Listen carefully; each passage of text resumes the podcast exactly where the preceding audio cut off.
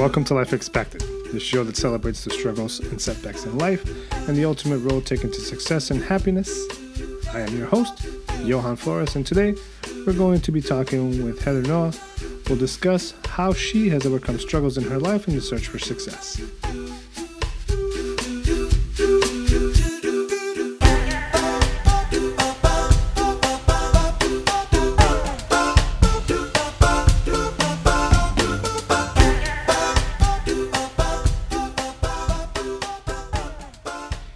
Our guest today is Heather Noah. She is a software engineer with a passion for large hats and fancy high heel shoes.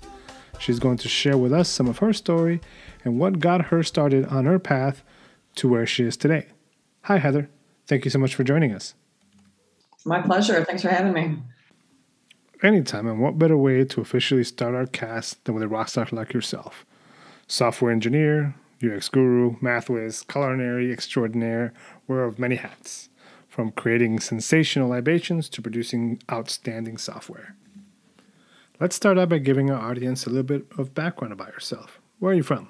Where I'm from, that's like a tough question. My family was very like transient. You know, like I was born all the way in California, but we're from the Midwest. California got too expensive for my mom by the time she had my brother, her third kid. So we came back to the Midwest. And then from there, um, you know, like my mother soon divorced my father. So we are raised by a single mom.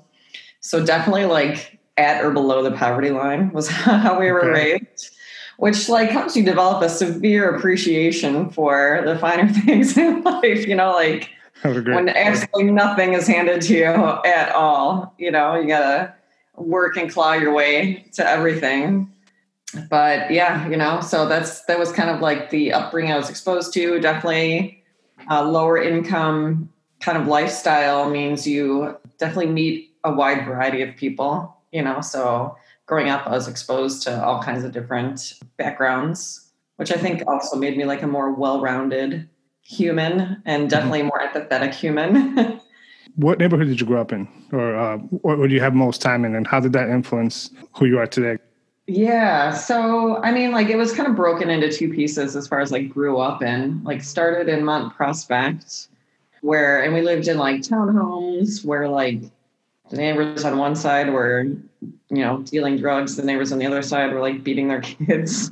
I mean, it's like a sad story, seriously, you know. Um, but like that, it was normal. You're a kid; you don't even like. Right. Unfortunately, you know, pretty typical growing up in certain places, right? Yeah, you're like, okay, yeah, this is just like how life is, you know? Mm-hmm. Um, and, you know, we are like, uh, like I said, single mom. So like you're running wild as a kid, basically, you know, luckily, like I was super interested in school. So like I always excelled there. And then, uh, so like, I think when I was 13, we moved to Hanover Park, not much nicer, be perfectly honest. It wasn't like moving up, but just like maybe yeah, literally. Like barely. Yeah, barely. And my mom had remarried at that point, you know, so there was like mm. no more money coming into the house, but also more children. So it didn't really matter because like the guy she married had kids too, you know. Uh, again, like just kind of same type of surroundings. Started working uh, when I was 13. Uh, like the second someone would like pay me under the table, you know, because like that's like if you wanted to have anything like in our household, like you had to earn money and get it yourself, you know? You like, work, right. Yeah, like school supplies for us. I mean, no, no, you want school supplies, like you gotta scrap those out yourself. So you weren't carrying like the brand new Trapper Keeper to school on the yeah. first Deodorant's a commodity, you know? right. Yeah. Even before that I babysat, but like that doesn't even like really count, you know. So, you were, um, so you were working early though. You were like, you're definitely yeah, trying to make your own money really like young age. Illegally, you know. Right the second that I could, I was working as much as possible. Somehow managing to like get really great grades too. Awesome. Well, that's, that, that's like, interesting because a lot of times, you know, when you hear stories like yours, is one tends to fail or the other, right? We're like, I'm doing really well in, in my hustles, and, and the other side is, but my school is lacking, or vice versa. Fortunately for me, like I was always like at a nerdy level of interest in in school. You know, like I was, I genuinely enjoyed like learning. was that because you just loved it, or is it something that you felt like uh, you needed uh, to get to you know to the next place in your life? Um, well, you know what it probably was like. uh, subconsciously like I knew I needed it, you know, mm-hmm. like I always knew that like I was reaching for something, you know, but I genuinely did like it. Like I, I saw like college as my like way out of the ghetto, if you will. yeah, no, I, I, I know exactly what you mean. That's interesting. that, that kind of leads us into the next step, which is really to understand like if you know now that you are a software engineer and doing what you do, obviously you do well for yourself. Do you yeah. think that in your life there's something that might have been the catalyst or something that was a turning point for you in your life that just made that switch for you where you were potentially going down one path and then all of a sudden you just said something has to change, right? Yeah, for sure. I, I had that moment. So my journey was like a little rocky, even still. Like I went right out of high school, went to college for three years, and then kind of like found myself with a year left of school to go, wondering like, what am I even doing with my mm-hmm. life, right? And then like after three years, dropped out of college, um, and then bartended for like seven or eight years. I don't even remember how long it was, you know. Mm-hmm. Like partied up, like made the most of my twenties, to say the least. Um, but then finally, I was like, all right, enough of this nonsense. I got to make some money. I got to make like real money, you know, like, right. like hustling, you know. Mm-hmm. That's what bartending is. That's a hustle. yes, I, I would agree. and some are better uh, than others at it, right? Yeah, yeah. So uh, I just like sent myself back to school. You know, I, I, obviously this is all on my own dime too. And I was like, you know what, I'll just go into teaching. You know, I love math. I always had a lifelong lover of mathematics and science, but math really was where like my strength was. So I was like, I'll just go into teaching. And, you know, I'm like, cause I always enjoy, I tutored like forever because I was good at math. So it was very easy for me to get like, you know, tutoring hustles. Nice. So I was like, yeah, that's always fun for me. I'll just do that for a living. So did that for one year and I hated it. like I absolutely hated it our education system in Illinois is so broken. I couldn't bear mm-hmm. the weight of working in a system that broken. It crushed me inside. You know, like the things I loved about teaching in the first place were still there, but they were just completely overshadowed by all this other stuff I had to deal with. Right. So like after one year, I was like, "That's it, I'm done." I ended up like, um, I had a friend who worked for the airline, so I could fly anywhere in the world for free. I jumped on a plane. I went to Spain. I was like, wow. like, just gonna see what happens. Right. You know? Yeah. I mean, sometimes you just have to go. You know, my Spanish was good enough that I was like, Shh, why not?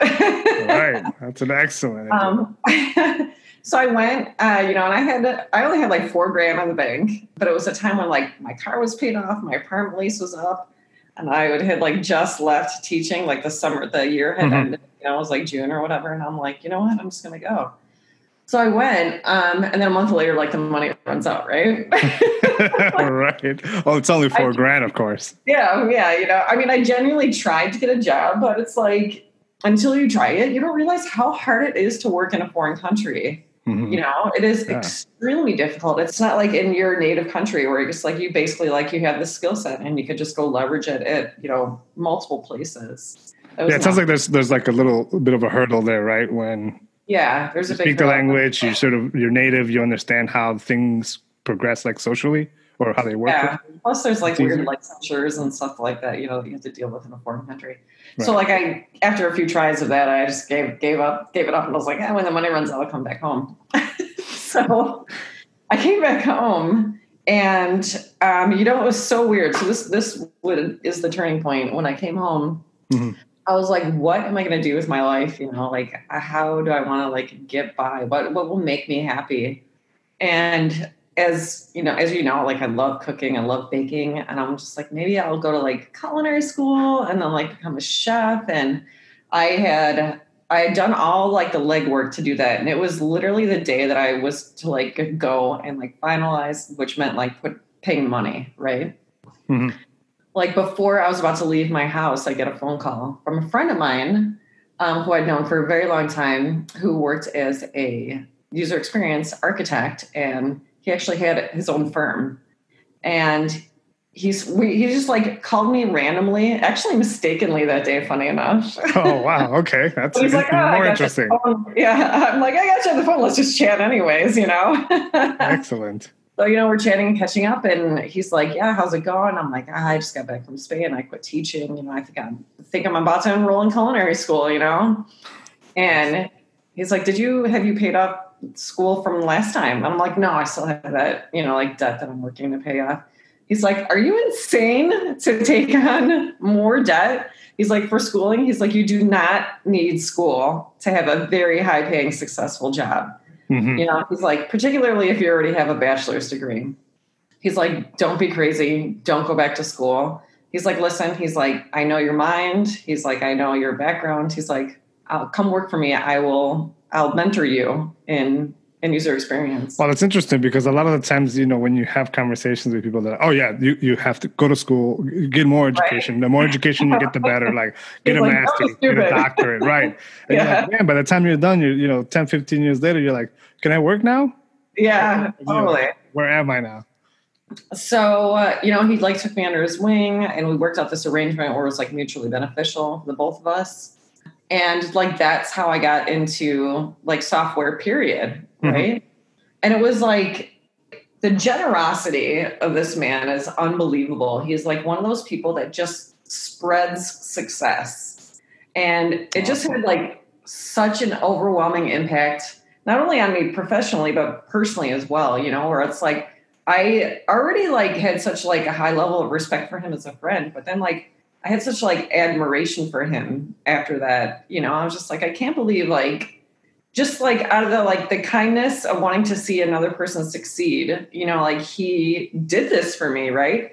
And it was like i was in that career for like 10 or 11 or 12 years. I can't even remember how long i did it you know? Mm-hmm. so i switched to engineering and i was just like it this is so amazing. This is such like a high level of generosity. It was definitely the turning point from when i went from hustling to like being a professional in something.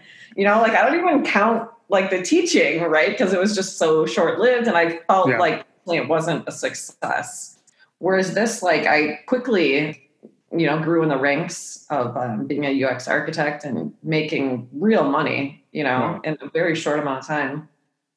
And I didn't think for it. And as a result, like, I've tried to, like, do the same. I've tried to, like, bring other people up. You know, I've taken on, mentees in both UX and software engineering at this point and like taught people like the tools that's that awesome. they need to be successful. Yeah. And I, I, that's the point in my life where I'm just like, man, like I felt so thankful. So now, now, right now you, that you can reflect back on those things, do you feel like had it not been for that type of that uh, fortuitous interaction between that person that, that gave you that lift, do you feel like you would have been potentially where you are today, or would you, you think it would be different?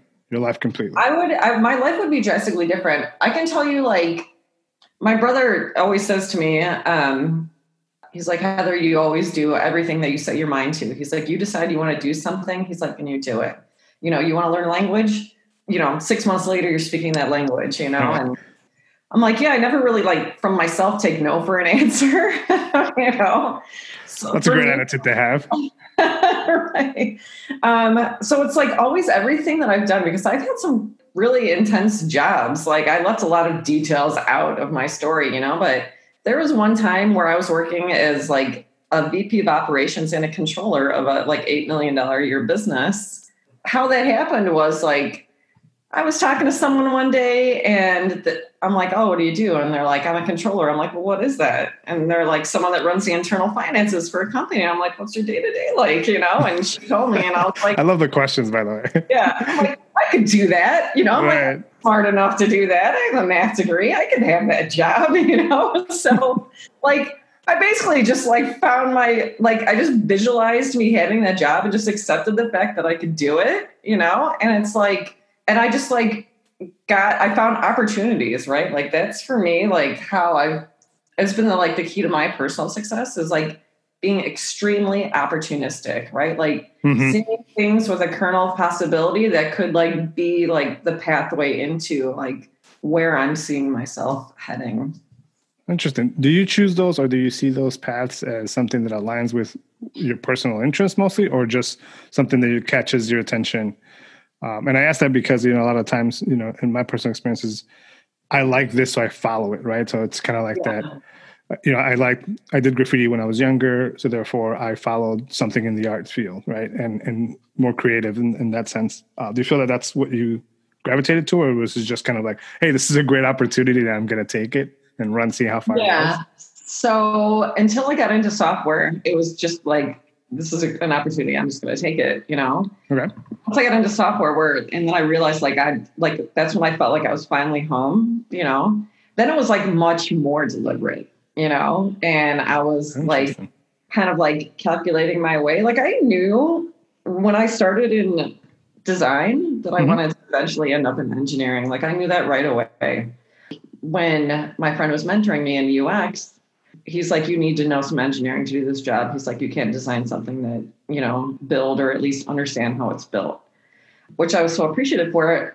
Part of that like initial learning, you know, I'm like, I was like, ooh, I actually really like that a lot better than I actually design. Right. Um, but I like, but my strengths definitely were in the design, and that's where like I was being pulled anyways. Mhm. Um, every single opportunity I got to not only like get paid to do engineering as well as like increase my engineering skill set, I took, and it you know it took 10, 12 years, whatever, to get in here. But it was like every step was deliberate, you know, and of course you have to take into account like salaries and stuff like that. And, right. you know so it sounds like it, it was one of those things where it, it, you're constantly working on in the back of your mind, but at least what you're Yeah. what you're involved in right now or at the time um, was was a, a way or means to get to that end, right? yeah Uh, it was like a step along the way and i was happy to take my time and i was in no rush you know Well, definitely. I think that that's that's also key, right? I think we Yeah. we set a lot of expectations on ourselves, and when we when we're trying to reach goals, and then that's what starts to like really hinder us. It's like trying to lose a hundred pounds, right, in, in a week, as Yeah. opposed to being more realistic and saying it's probably going to take me a little bit longer. Uh, and there is eb- ebbs and flows, right? So ups and downs, will, and you just got to kind of get through them. yeah excellent. you know when I was in, uh, sorry let me just say one more thing when i was in design there's tons of people that are always trying to transition into design right i'm sure you've met tons of these people Yes. along the way right? Definitely. like i love it i love it let me how do i get into it you know and i would tell them the same thing that i had been doing the whole time which is like you got to find these pockets of opportunity that will bring you there. Like look for like places of alignment between where you are now and where you're trying to go you know? Yeah. find the right people you know that is a huge help. I find that when you get to know someone that is genuinely trying to help you, right, or you know, even with not necessarily without something that they'll get out of it, yeah. Still, there's you have to sort of hold on to those people and just say, "Hey, man, absolutely. you, you have this ability and this thing that you're you're reaching out to people to sort of bring them forward as well." hmm even if it is you know for some potential you know monetary value at the end for you as well awesome. Doesn't matter. Everyone can win in the game. Uh, n- not everyone deserves to lose right? So i think it's important you call that out and it's super great um, what an awesome story by the way. Some of these things i hadn't even from previous conversations with you but uh, great to know. And I, I find it just so like inspiring. And i think a lot, a lot of people hearing this will feel the same way.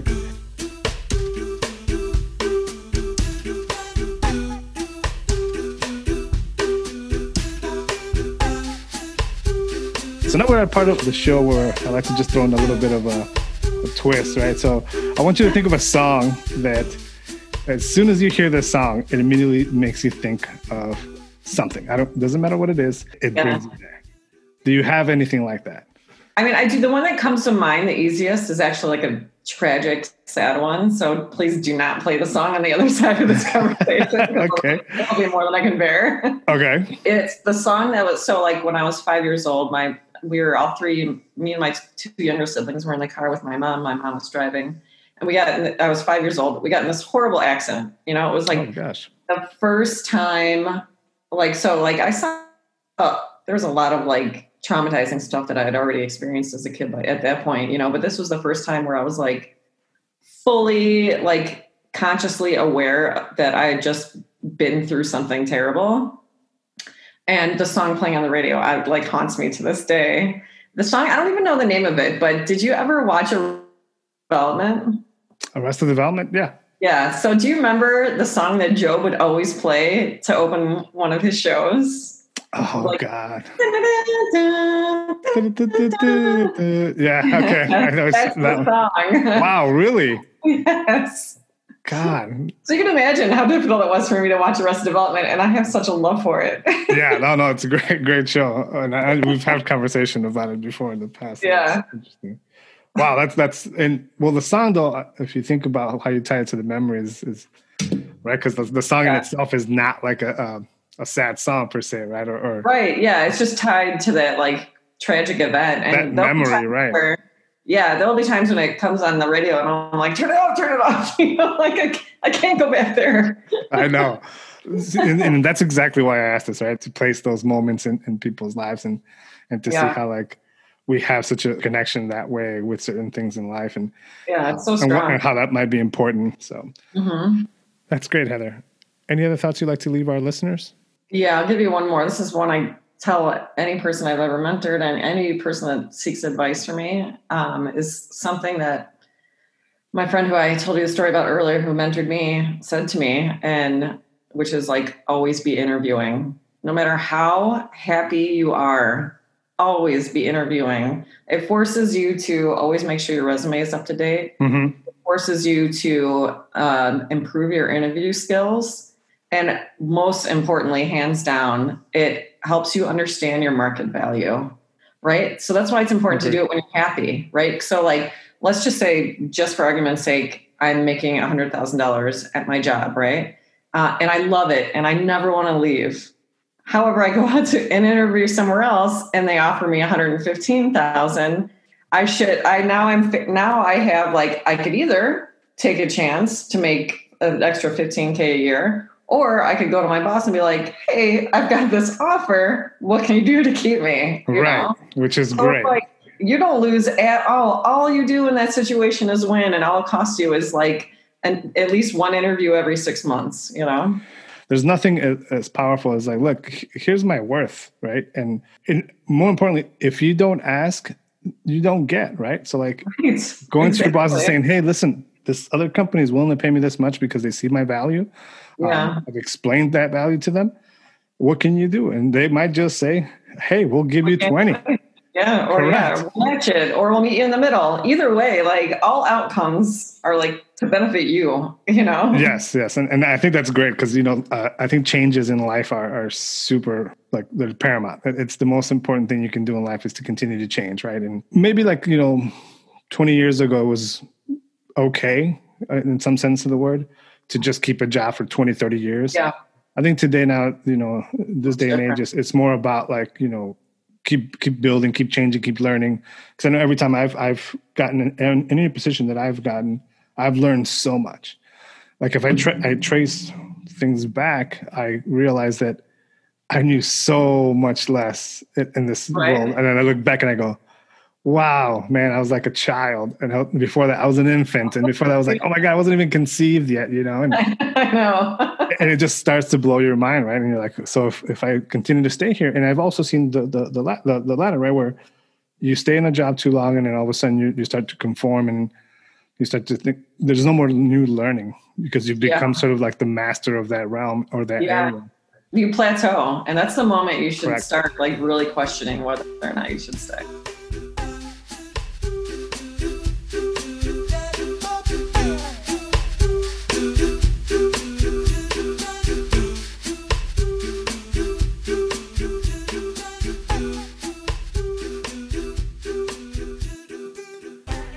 Found that life is a constant hustle, and in the pursuit of success, it's all about making changes and being opportunistic, actively spreading success, helping others, and paying it forward, finding your pockets of opportunity, and setting achievable goals. Thanks for listening, and please don't forget to subscribe. If you're feeling even more generous, write a review. I'd love to hear your thoughts. Thanks again.